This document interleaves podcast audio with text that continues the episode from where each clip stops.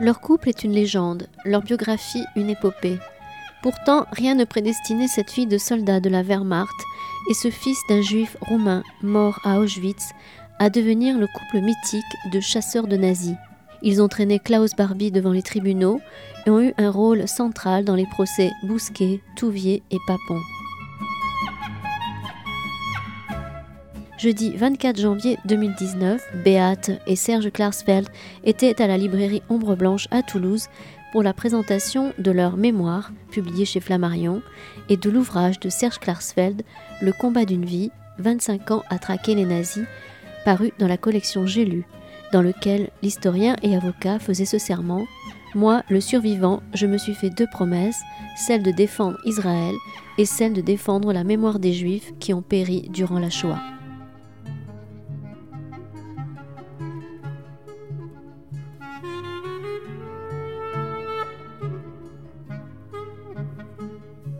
Je vais dire un mot d'accueil et je vous remercie d'être venus si nombreux. C'est peut-être un peu inconfortable, mais ce sont des moments importants et qui ne sont pas toujours confortables. La, vie de nos invités ce soir n'a pas toujours été confortable, comme la mission qu'ils ont accomplie euh, pendant toutes ces années. Je vous remercie tous deux vivement d'avoir accepté cette invitation euh, qui est plutôt celle de l'université du Capitole, l'université Toulouse 1. Vous serez tout à l'heure accueillis à 18h30, je le rappelle. Euh, Marcel Marty animera ce moment avec vous, avec vous deux, autour, bah, je crois, de. Ça s'appelle mémoire, mais en fait autour de toute votre vie et de toute cette mission euh, qui est pour nous euh, très importante et à laquelle il faudra continuer de veiller. À titre personnel, je veux dire, c'est ce que vous avez croisé ne peut pas ne pas croiser un travail comme le nôtre, travail de libraire, et puis nous avons été maintes fois euh, dans cette librairie, dans son histoire, euh, confrontée à, la question euh, du révisionnisme et du refus. Donc merci d'être présent ce soir avec ce public, je crois, fervent et qui a, comme moi, toute la reconnaissance que nous vous devons. Je crois que c'est au moins de ce terme de reconnaissance que nous pouvons tous nous associer à vous. Je vais aussi être reconnaissant pour Maurice Lugassi, qui a accepté, parce qu'on ne savait pas très bien comment allait se passer cette journée, donc de vous accompagner dans cette heure, qui va être assez courte, mais dans cette heure courte et dense, en votre compagnie à tous deux. Merci Christian, merci infiniment. Et merci de nous recevoir à Ombre Blanche.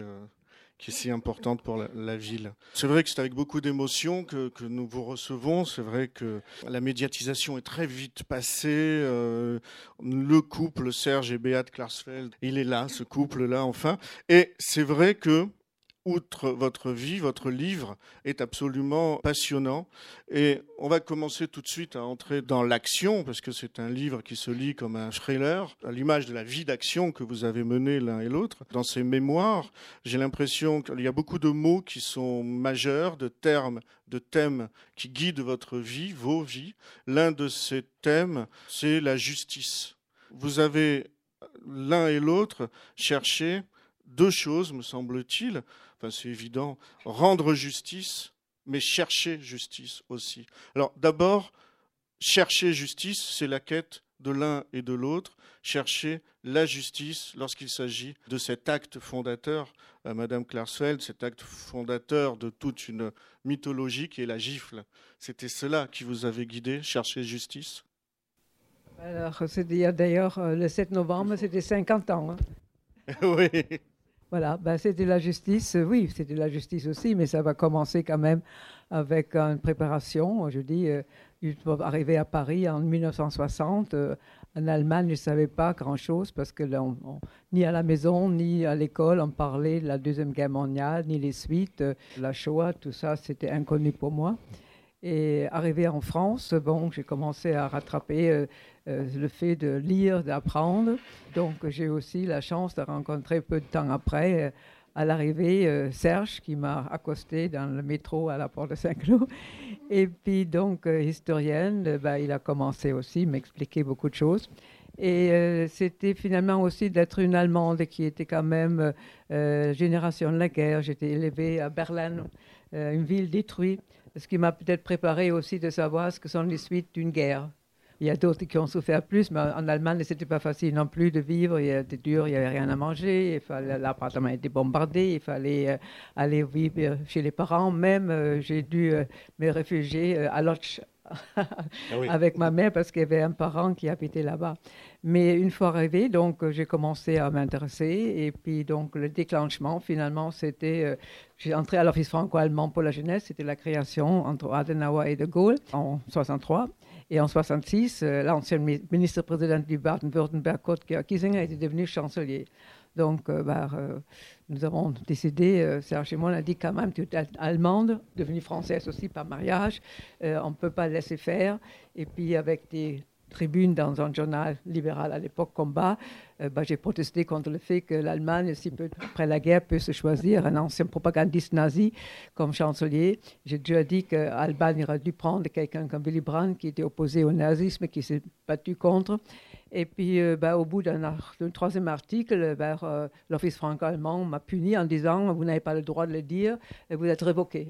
Donc c'était ça finalement la préparation de, faire la justice pour que justement le chancelier ne se Et, et, l'on suit dans, dans, les mémoires les diverses étapes et les diverses déceptions jusqu'à euh, la gifle finale et où vous écriez avec force nazi, nazi. Et c'est le début, donc, comme vous le dit Serge, dans la fin de votre chapitre, c'est là que vous avez votre image, que l'image de Beat Klarsfeld est construite, et ensuite il faudra la dépasser ou aller vers autre chose, vers encore d'autres actions. Pour vous, Serge, chercher justice, c'est d'abord à la recherche des nazis, leur demander de rendre des comptes. Bah, c'est pas tellement la recherche des nazis, parce que les nazis étaient partout en Allemagne, euh, mais que nous savions que les criminels nazis qui avaient déporter les Juifs de France, euh, réprimer la résistance française, euh, eh bien, étaient tout simplement redevenus des, des, magistrats, des avocats, des hommes d'affaires, des hauts fonctionnaires. Ils avaient 30 ans quand ils étaient à Paris, à 50 ans, ils étaient tout à fait recyclés dans la société politique allemande, société civile allemande. Personne n'essayait de les faire juger. La France réclamait le jugement des criminels nazis, mais à voix basse, et elle n'obtenait pas satisfaction. Pendant 17 ans, les chanceliers chrétiens-démocrates euh, ont renvoyé au calendes la signature d'une convention judiciaire franco-allemande. Et, il y avait un, crime immense, et en même temps, les criminels, qui étaient des criminels de droit commun, parce que le crime contre l'humanité, c'est un crime de droit commun, eh bien, ces criminels euh, vivaient libres et respectables. Et si on s'attaquait à eux, eh bien, euh, la réponse était, ben, ils sont libres, ils sont respectables, puisqu'ils ne sont pas poursuivis par la justice allemande. Alors, il nous a fallu nous mobiliser pour euh, faire voter en Allemagne une loi qui ratifiait la Convention judiciaire franco-allemande que Willy Brandt, que Beat a aidé à venir au pouvoir, avait signé. Et ensuite, il a fallu beaucoup d'actions qui étaient des actions illégales parce que nous étions obligés de faire pression sur la société politique allemande, sur le Parlement allemand, et qu'il n'y avait pas beaucoup d'autres moyens que euh, une action illégale dans laquelle nous assumions nos responsabilités nous allions en, prison, nous allions au tribunal, on était jugés et, nous montrions à chaque fois l'impossibilité pour l'Allemagne de nous garder en prison parce que notre cause était juste, les grands criminels étaient libres, mais nous en prison, ce n'était pas possible. Euh, peu à peu, il y a eu une mobilisation internationale et puis euh, aussi une mobilisation progressive de l'opinion publique allemande. Mhm. Et ce qui est passionnant dans, votre ouvrage euh, à, quatre mains, c'est que vous racontez ces actions que l'on connaît par ailleurs, et puis la presse évidemment en avait fait de très très très larges échos, et cela faisait partie des plans que vous aviez ourdis, mais surtout vous revenez dessus, vous avez un regard rétrospectif, et vous parlez chacun de vos stratégies, et ça c'est très intéressant aussi. C'est-à-dire que pour vous, Serge Klarsfeld, vous dites clairement, euh, pour aller de l'avant en Allemagne, il nous faut des leviers. L'un est l'illégalité de nos interventions qui doivent être violentes psychologiquement. Oui, psychologiquement, parce que la violence, elle s'abattait sur nous. Je donne un, exemple. Il y avait un grand criminel, il, avait à son bureau en plein centre de Cologne, au rez-de-chaussée. Bien, nous détruisons la façade vitrée de ce bureau en plein centre de Cologne. Euh, on envoie un commando de jeunes euh, juifs qui détruisent. Bon, la police allemande et la justice allemande ne veulent pas de scandale, donc ils renvoient les, jeunes. Une semaine après, la façade vitrée est reposée. On envoie cette fois un commando d'anciens déportés qui redétruisent cette façade vitrée. Alors la police devient très dure, elle frappe. Elle frappe qui? D'anciens déportés en tenue de déportés. Euh, ça, la fout mal, comme ah on dit. Voilà, ils sont jugés et puis renvoyés vers la France en attendant un grand procès pour euh, euh, avoir commis ces illégalités. Et le jour du grand procès, eh bien, on envoie un troisième commando qui redétruit cette façade vitrée. Donc, ce sont des actions insignifiantes et en même temps répétitives qui euh, entraîne une mobilisation des médias, forcément, puisque chaque fois qu'on est jugé, ben, on répète, nous continuerons à agir illégalement, alors que le président du tribunal nous demande, euh, on va vous libérer, on va vous condamner avec sursis, mais vous promettez de ne pas recommencer. On dit si, on va recommencer tant que l'Allemagne ne fera pas son devoir, et, et on oblige ainsi un pays à faire ce qu'il doit faire. Béat avait commencé parce que l'action de Béat n'est pas la même. C'est une autre stratégie pour vous, c'est euh, des arrestations. Alors à part la gifle, il y avait des arrestations volontaires. Vous avez agi beaucoup. Vous dites euh, stratégie de harcèlement nécessaire. Et demain, le symbole de notre lutte, enfin c'est pour un, un, autre épisode, sera d'être arrêté à l'intérieur du camp de Dachau. Oui, non, mais ça, c'est autre chose. Mais la lutte de Beat, c'est la lutte pour épurer l'Allemagne des anciens nazis. Après l'affaire Kiesinger, il y a eu l'affaire Achenbach qui était extrêmement importante. Achenbach a été nommé par le gouvernement allemand commissaire européen à Bruxelles alors qu'il était le numéro 2 de l'ambassade allemande à Paris pendant la guerre et qu'il était impliqué dans l'action anti-juive. Aujourd'hui, ça paraît inimaginable, mais à l'époque, ça paraissait normal.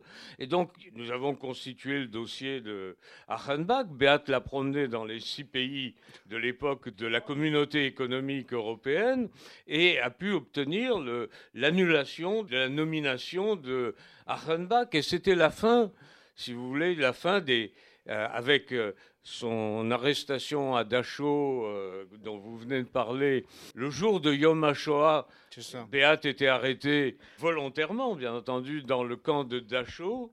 Et euh, Achenbach, qui était le rapporteur de la commission des affaires étrangères au Parlement allemand, opposé à la ratification de cet accord franco-allemand, eh bien, euh, ça a déclenché un très grand scandale, le procès de Béat, un très grand scandale. Des centaines de Français sont venus à ce procès et euh, les anciens nazis ont quitté les postes dirigeants dans l'appareil politique allemand. Voilà, donc ça c'était le travail de Béat. Le mien était plutôt de faire juger les criminels. Euh, moi, j'ai aidé Béat et Béat m'a aidé. voilà. Mais dans ce que vous dites, vous avez quand même vous minorez quand même votre votre action. Vous dites c'est une série d'actions insignifiantes. Là, pour l'exemple précis des vitres cassées, mais l'un et l'autre, vous avez pris d'énormes risques dans votre vie. Vous revenez sur la gifle de Kissinger et vous dites qu'à posteriori, vous êtes rendu compte qu'il était entouré de six gardes armés qui ne pouvaient pas tirer parce qu'ils n'avaient pas une bonne visibilité. Mais vous risquez votre vie constamment. bien entendu, quand j'étais allé à Berlin, justement, c'était le congrès des chrétiens démocrates à Berlin-Ouest, qui était déjà contesté aussi par les alliés. C'était à l'époque encore euh, les Français, les Anglais les Britanniques qui géraient Berlin-Ouest. Et puis, il y avait aussi l'opposition parlementaire qui avait dit on va empêcher ce procès, ce congrès, ce qui n'était pas possible parce que l'Allemagne, on avait amené des policiers tout autour de la congrès. J'avais une semaine pour me préparer, il y avait des réceptions. Enfin, c'était donc le dernier jour, j'avais aussi prévenu un journaliste photographe d'un grand hebdomadaire allemand, Die Stern. Il m'avait donné une carte d'entrée, mais enfin, disons, le dernier jour, euh, il me dit, écoute, voilà, je vais l'essayer. Il m'a même emmené dans sa voiture euh, à l'intérieur. Et puis, une fois entré dans la salle, euh, je me suis rendu compte qu'il fallait descendre en haut, parce que la, tribune, là où étaient les hommes politiques, était très, très large, donc au moins plus que deux mètres. Donc, euh, sachant que impossible de passer devant et de prendre j'ai appliqué Kissinger devant, je devais passer pas derrière, ce qui n'est pas facile non plus, parce que chaque côté, il y avait un, service d'ordre. Et puis, euh, j'ai commencé à blablabler en des journalistes. L'autre côté, un collègue m'attend, je dois lui dire quelque chose. Donc, finalement, il a flanché. Il a dit, mais passez, madame, mais rapidement. Donc, une fois euh, cette permission donnée, euh, derrière Kissinger, euh, bah, il a compris qu'il y avait quelqu'un derrière lui. Il s'est retourné et puis la main est allée pas directement sur la joue, mais aussi un peu sur l'œil. Donc, il fallait faire venir tout de suite un docteur qui devait vérifier son œil. Il a dû aussi mettre les lunettes marron. C'était quand même la couleur du parti nazi. Donc, c'était ça, je dis, bien entendu, dans les premiers rangs, il y avait des gardes du corps, mais qui ne devaient pas tirer parce que j'étais couvert par Kissinger. Mais c'était en effet l'année de la mort de Bob Kennedy et Martin Luther King, donc il y avait beaucoup de violence. Et moi, j'ai échappé belle, bien entendu, mais je ne me suis pas rendu compte, heureusement, avant, parce que moi, j'étais mm. concentrée pour arriver. Et c'était, je dis, de beaucoup d'hasard que le photographe a pu prendre les photos aussi, donc qui était publié le lendemain. Euh, la gifle était dans, dans les journaux du monde entier. C'était finalement quelque chose que j'ai réussi. C'était aussi l'action d'une jeune Allemande qui gifle la génération père nazi. D'ailleurs, au procès, euh, j'étais condamnée un an. Euh, quelques heures après, j'étais me rejoindre à Berlin. Le juge me dit, écoutez, Madame Klarsfeld, vous, avez commis un acte de violence. Je dis non, monsieur le, juge. La violence, si on impose à la jeunesse allemande un propagandiste nazi. Voilà. Vous dites euh, j'étais Béate, Béate était moi. Et effectivement, on, a euh, constamment dans ce, j'allais dire dans ce roman, tellement la, réalité dépasse la fiction, on a constamment l'image de ce couple. Et à chaque fois euh, que vous commettez une action, l'arrivée de Serge vous rassure, ou vous prenez euh, l'un la suite de l'autre. Est-ce qu'il y avait des grandes disputes où vous étiez constamment d'accord sur vos stratégies? Sur la stratégie, on était toujours d'accord. Euh, non, il n'y a pas eu de. Vous avez l'air d'une harmonie parfaite. Oui, je pense. Enfin, presque parfaite. Rien n'est jamais parfait, mais mais euh, il y a la tension aussi parce que tout se passe souvent dans un un espace de temps très réduit et, donc on est nerveux, mais sinon on a toujours été euh, sur la même ligne.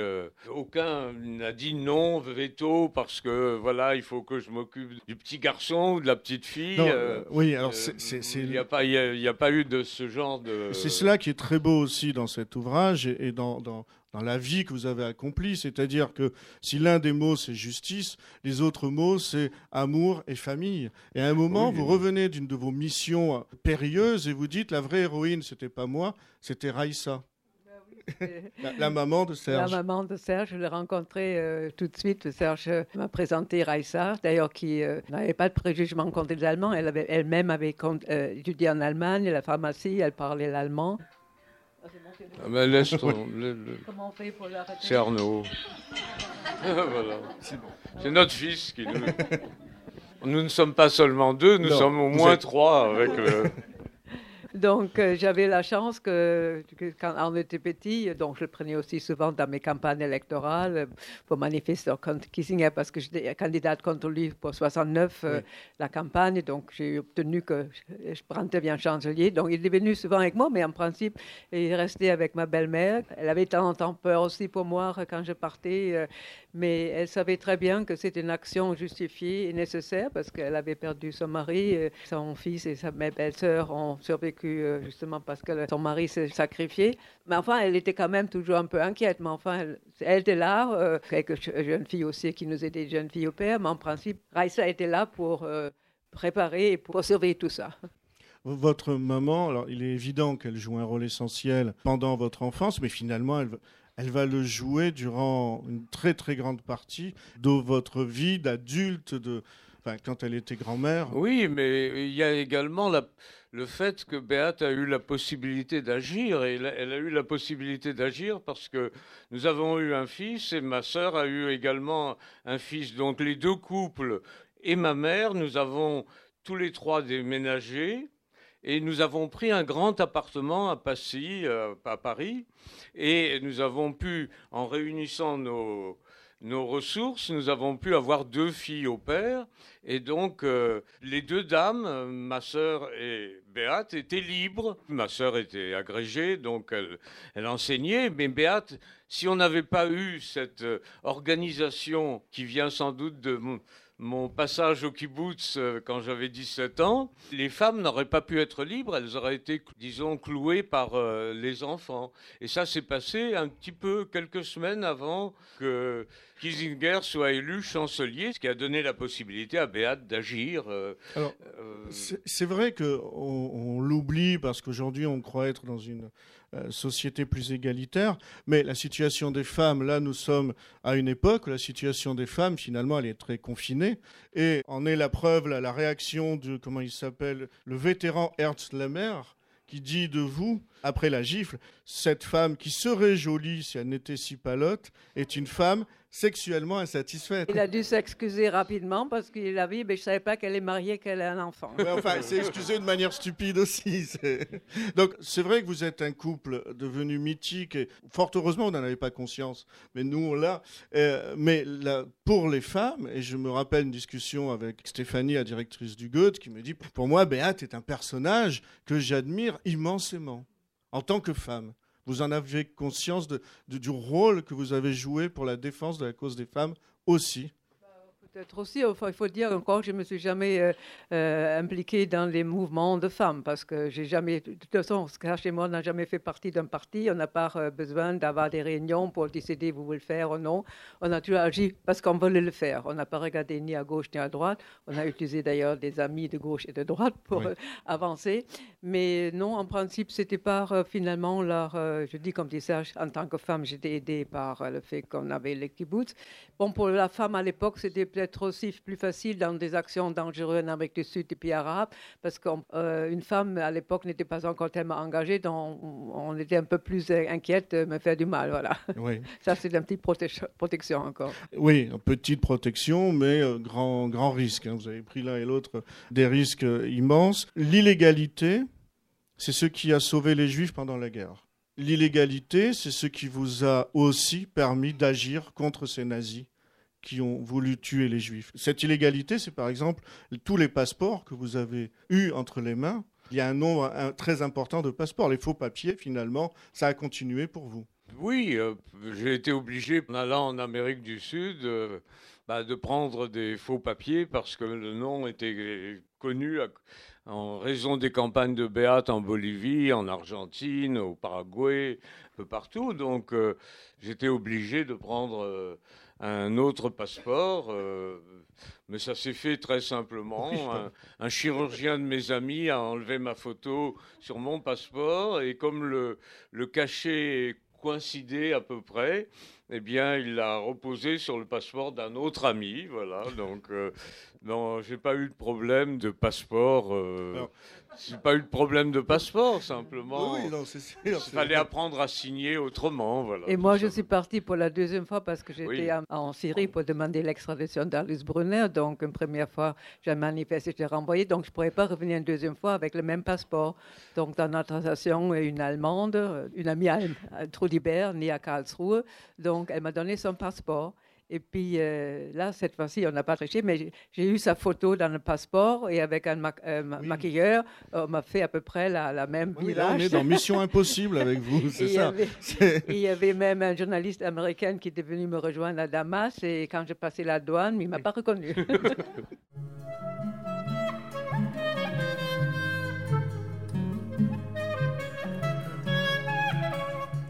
Vous écoutez Beate et Serge Klarsfeld à la librairie Ombre Blanche le 24 janvier 2019 lors d'une rencontre animée par Maurice Lugassi au sujet des ouvrages Mémoire et Le combat d'une vie, 25 ans à traquer les nazis, publié chez Flammarion.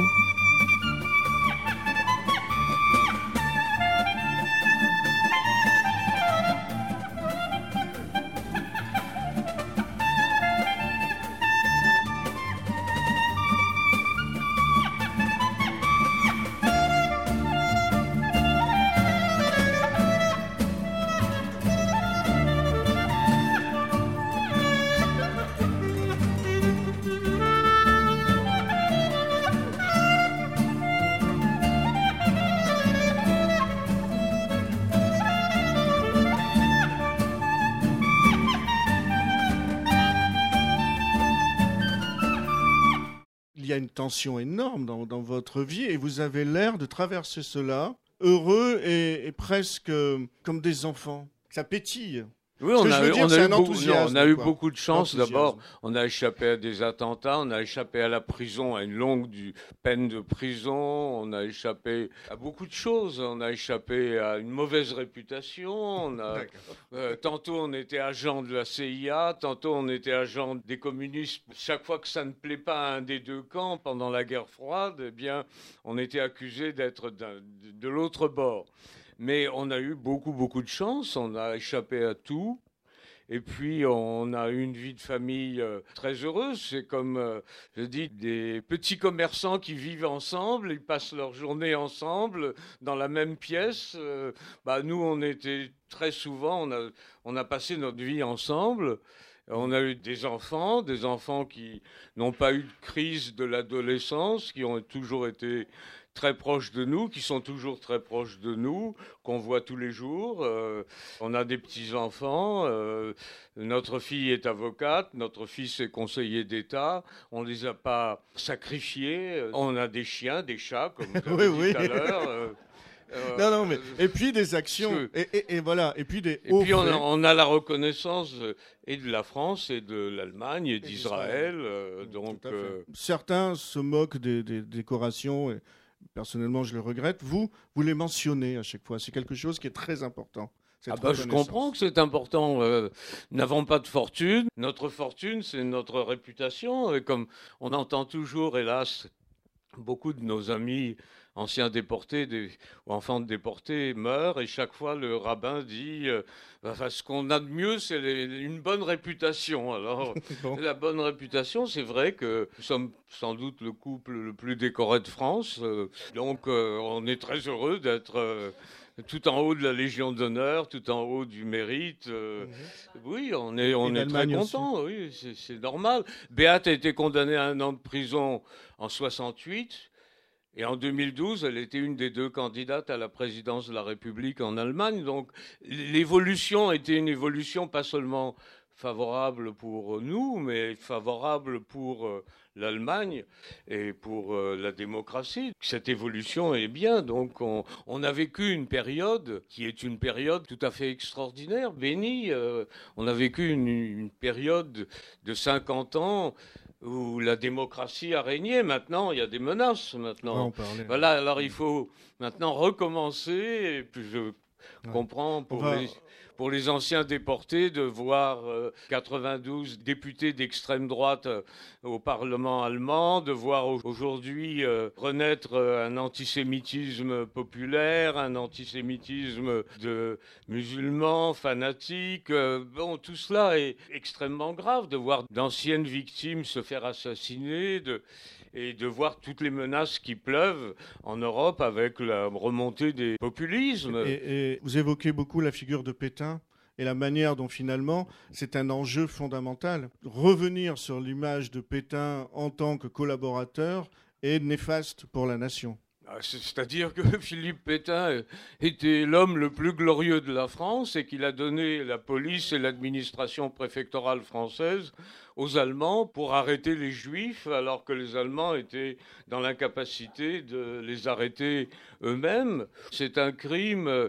commis par euh, Philippe Pétain et euh, Pierre Laval qui, lui, avait été un Premier ministre euh, expérimenté de la Troisième République. C'est pas un caporal comme Hitler, hein. ce Mais- sont des gens respectables, qui ont eu une carrière respectable, et Bousquet, qui était le ministre de la police et qui a poussé à cette coopération policière avec la Gestapo, bah, Bousquet était le champion de l'administration préfectorale. Il était chevalier de la Légion d'honneur à 20 ans pour héroïsme. Et voilà les trois hommes qui ont, euh, dans un État autoritaire, donné euh, la police française euh, pour arrêter des milliers d'enfants Oui. d'enfants juifs votre- et pour les livrer aux Allemands. Mais votre combat se déroule, vous, contre Mitterrand et contre le respect qu'il a pour... euh, Non, Mitterrand nous a aidé. Mitterrand nous a aidés dans une première phase dans l'affaire Klaus Barbie. Il a été coopératif et, et sans Mitterrand, on n'aurait pas eu l'avion euh, pour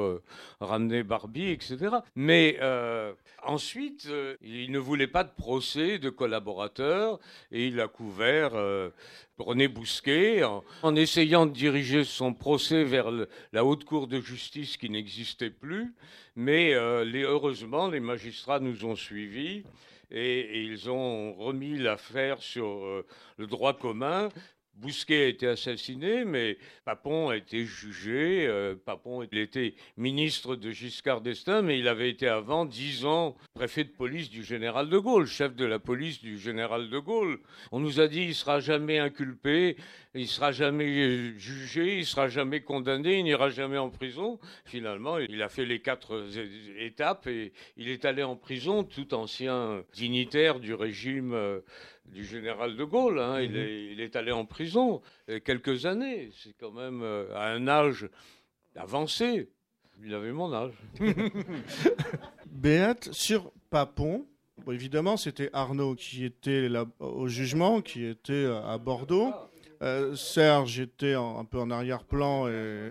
On était tous les deux dehors, nous. L'agite propre. Voilà pour toutes les euh, séances, nous sommes venus avec les fils et filles. On a pris le train à la gare de Montparnasse et puis on est revenu le soir. Arnaud est resté pendant tout ce temps là, bien entendu, à, à Bordeaux. Mais je rappelais aussi, sur la place, euh, on avait des photos des enfants devant nous, euh, déportés par Babon.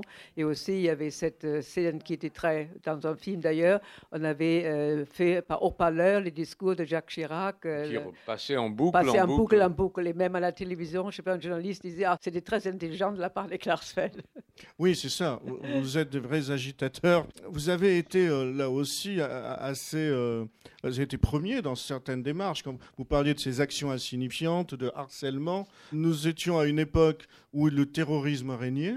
Vous, vous avez su inventer une forme de contestation sans violence physique. Oui, sans violence, euh, sans violence physique, euh, effectivement, euh, parce que ce que nous voulions, c'est quand même améliorer la situation, améliorer la situation entre la France et l'Allemagne, entre les Juifs et les Allemands.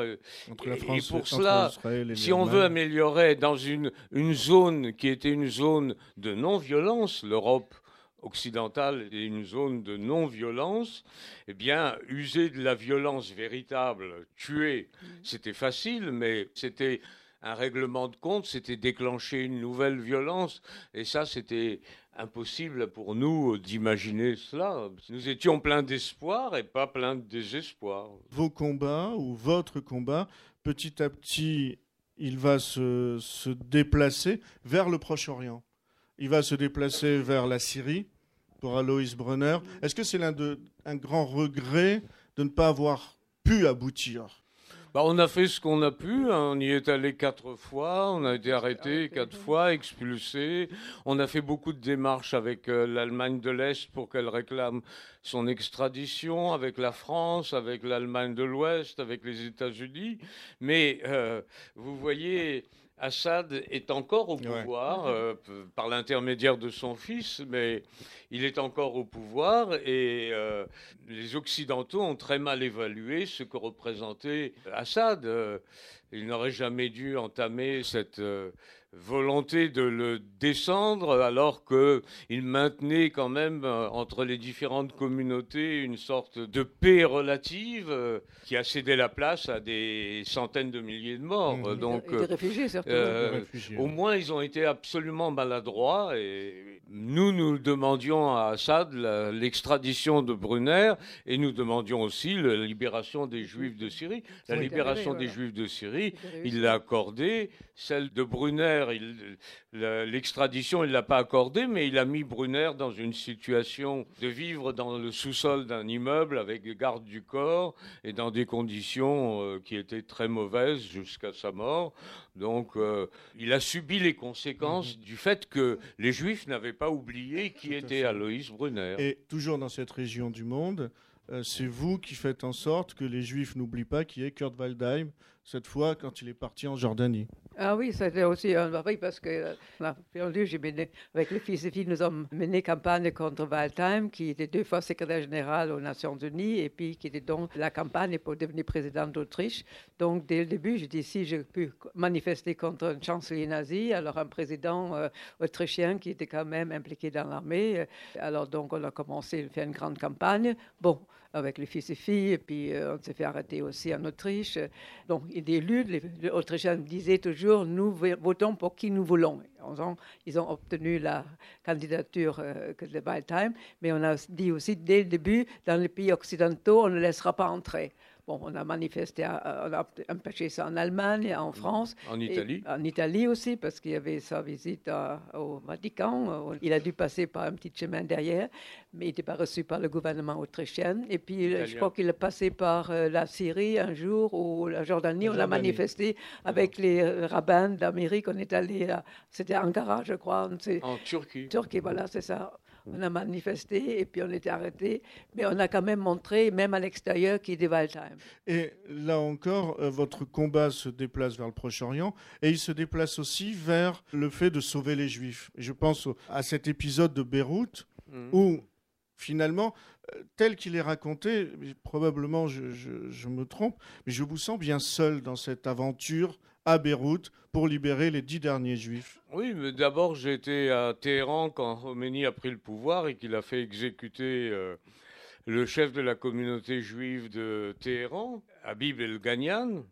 Et je suis allé là-bas parce que je considérais que c'était un crime nazi. Mais il fallait prouver qu'il n'était pas, comme le prétendaient euh, les islamistes, qu'il n'était pas un homme corrompu, qu'il avait été fusillé parce qu'il était un dirigeant normal, pro-sioniste, et euh, j'ai pu aller à la prison de, de Téhéran, obtenir du procureur général la copie de son acte d'accusation. Et dans l'acte d'accusation, il y avait euh, surtout le fait qu'il avait été en Israël, qu'il avait milité pour euh, une euh, alia renforcée, pour un soutien des Juifs d'Iran à, à Israël et qu'il euh, n'avait pas du tout été condamné parce qu'il était un homme corrompu et tout simplement parce qu'il était un dirigeant juif comme les autres.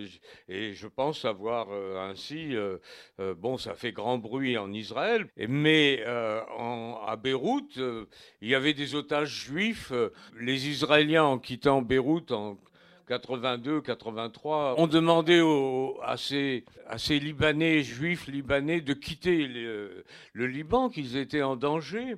Mais c'était des gens qui aimaient le Liban, c'était le médecin des pauvres libanais, euh, c'était des commerçants, de simples commerçants eh bien, ils ont été pris comme otages et Béat est allé pendant plusieurs semaines à Beyrouth en secteur musulman pour essayer de négocier avec euh, eux. Et puis moi, je négociais en Israël pour essayer d'obtenir un, accord pour euh, essayer de les sauver. Mais n'avons pas, n'avons pas réussi. Et quand Béat est est rentré et que plusieurs otages ont été abattus, eh bien, euh, je suis allé moi-même là-bas dénoncer sur place, dans le secteur musulman, le comportement nazi euh, du Hezbollah de l'époque. Euh, qui tuait les juifs parce qu'ils étaient juifs, alors que c'était des Libanais, des juifs libanais qui aimaient le Liban.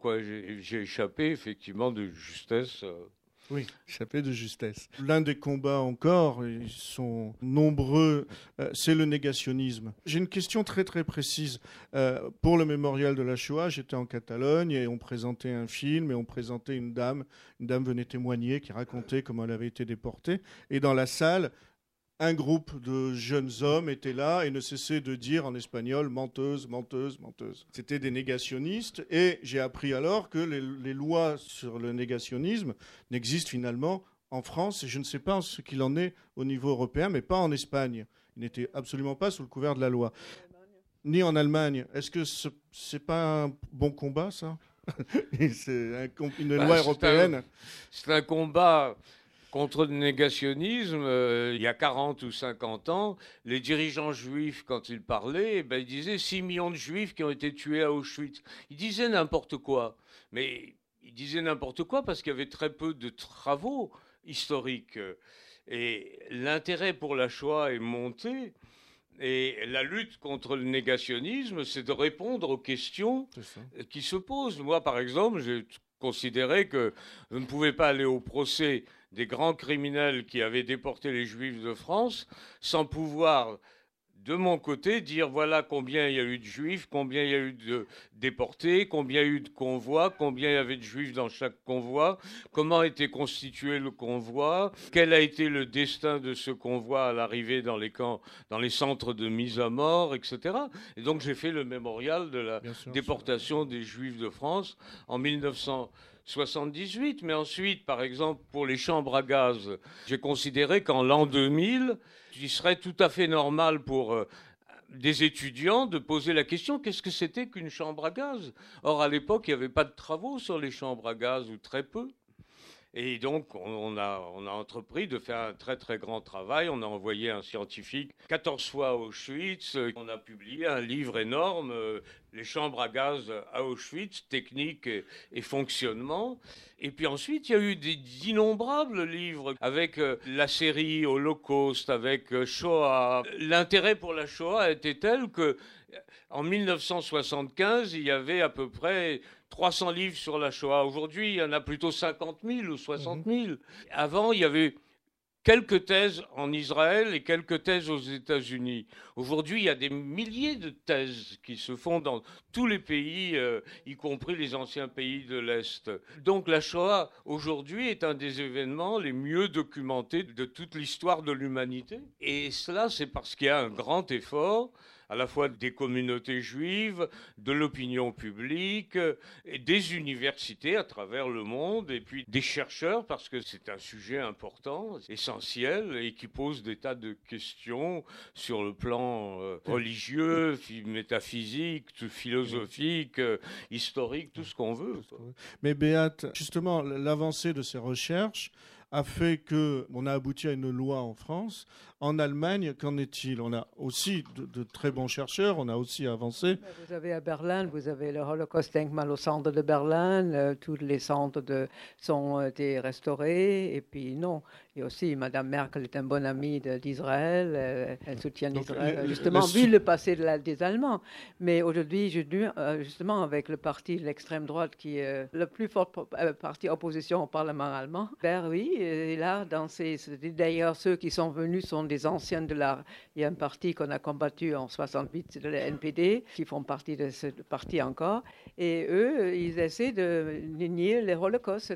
Justement, un exemple, j'ai porté plainte contre le dirigeant de la AfD, euh, qui s'appelle Gauland, qui avait dit l'Allemagne a mille années dans une histoire extraordinaire, 33-45, c'est la merde de Nazo. Oui. Alors, on a porté plainte, mais c'était refusé. Ah Donc, ah oui, c'était refusé. On ne peut pas parce que ça ne peut pas prouver qu'il a fait ça méchamment. Enfin, bon, voilà, il y avait des tas de raisons. Impossible. Et toutes ces remarques, comme l'autre membre du que le Holocaust Denkmal à Berlin, c'est la honte pour l'Allemagne, tout ça, ils peuvent dire, hein, voilà, il n'y a rien à faire.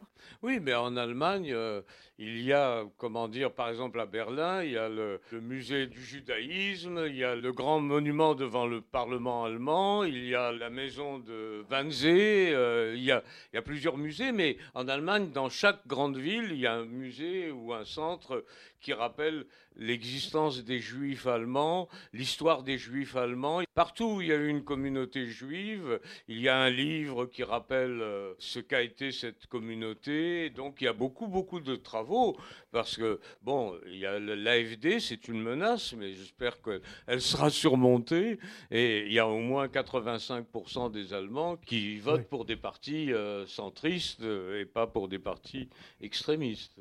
Justement, vos combats d'aujourd'hui, c'est contre le négationnisme. Vous écrivez que les Juifs n'aient plus besoin de fuir aussi. Bah, il ne faut pas que les Juifs quittent l'Europe. Nous, nous avons, par exemple, avant, avant les élections régionales, euh, c'était en 2015, nous avons considéré que euh, si euh, le Front National prenait la région PACA et la région du Nord, eh bien, il avait une assise pour les élections présidentielles. Donc, on a lancé un cri d'alarme. C'était au moment où nos mémoires paraissait, eh bien, la couverture du Nouvel Observateur, c'était notre photo avec euh, Nous quitterons la France parce que Marine Le Pen a une bonne chance de gagner les élections. Il faut se battre.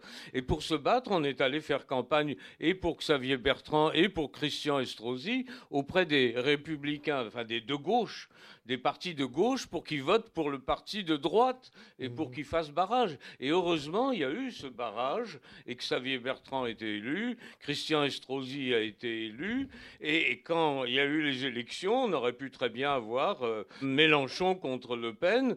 Il y a eu Macron, on a appuyé Macron à, fond, on a, pris des pages entières dans des journaux et on a continué encore récemment, il y a un mois ou deux on a pris une page pour dire aux gens il faut voter pour les partis pro-européens. Justement, aujourd'hui, j'ai décidé de, faire une page entière dans le Figaro de, nouveau pour dire voilà quel est le sens de notre action, tout simplement. Il y a 74 ans, le 27 janvier 1945, à Auschwitz, combien parmi les survivants de l'extermination des Juifs pouvaient croire à une possible réconciliation de la France et des Juifs avec l'Allemagne? Et pourtant, elle a eu lieu. On la doit surtout à la construction progressive de l'Europe par la CECA, la CEE e et par l'Union européenne, ainsi que par la volonté d'une pléiade d'hommes d'État français et allemands. Chacun a pris sa part et l'Union européenne s'est développée aux limites du continent. Elle a élaboré et mis en pratique ses valeurs fondamentales qui protègent des centaines de millions de citoyens européens, qui assurent la paix, la croissance et la protection sociale, le respect des droits de l'homme et qui garantissent une solide monnaie commune et une libre circulation dans un espace de liberté qui n'avait jamais existé sur notre continent, ravagé régulièrement par des guerres meurtrières et fratricides, par le cloisonnement des États, par des nationalismes fanatiques et par des régimes autoritaires qui ont provoqué des catastrophes dans tous les domaines. Les Juifs ont toujours été persécutés ici ou là, et presque partout en Europe, tant que l'Union européenne n'est pas devenue une réalité faisant barrage à l'antisémitisme. Le retour des populismes, avant-garde nauséabonde d'une extrême droite ardente à ranimer un antisémitisme populaire, est un danger si évident que les Juifs en Europe doivent se mobiliser pour s'y opposer ou se préparer à quitter l'Europe. Toutes les institutions et organisations juives en Europe doivent appeler les citoyens opposés aux partis extrêmes à lutter contre l'antisémitisme et à défendre les valeurs humanistes en allant voter et en faisant voter pour des partis pro-européens. L'immense tragédie de la Shoah s'est déroulée sur tout le continent on ne peut faire obstacle à la haine anti-juive qu'en renforçant l'Union européenne. Le 26 mai 2019, les Européens auront l'occasion de relancer l'enthousiasme pour l'Union européenne, qui est la chance et l'avenir des Européens. D'accord. Merci. Oui, mais c'est difficile, vous savez, de faire bouger les organisations juives. Elles sont frileuses. Les dirigeants sont peureux de, prendre position. Ils disent euh, Ah, mais ce serait peut-être contre-productif. Euh, etc., etc. Donc il faut aller de l'avant, il faut les convaincre, il faut les faire pression, etc., etc. oui, mais c'est un, un, magnifique. C'est normal de le faire. Hein. C'est vous qui le dites, mais c'est vrai que c'est un magnifique exemple que, que vous présentez aujourd'hui encore, à la veille de ce 27 janvier. Merci infiniment d'être passé par Toulouse. Un grand honneur pour nous. Et vraiment, je, je conseille à tous cet ouvrage qui est. Euh, vous, aviez dit que vous ne vouliez pas l'écrire, vous ne vouliez pas vous mettre en avant, vous ne vouliez pas vous montrer. Heureusement que vous êtes revenu sur cet avis. Ça se lit comme un thriller. C'est bien écrit. Vous connaissez la plume de Serge. On connaissait moins la vôtre. Et c'est un plaisir de le lire. Et on a eu, imaginez-vous, la traduction américaine. Nous venons de recevoir le prix du meilleur livre juif américain. Voilà. Merci. Bravo et merci.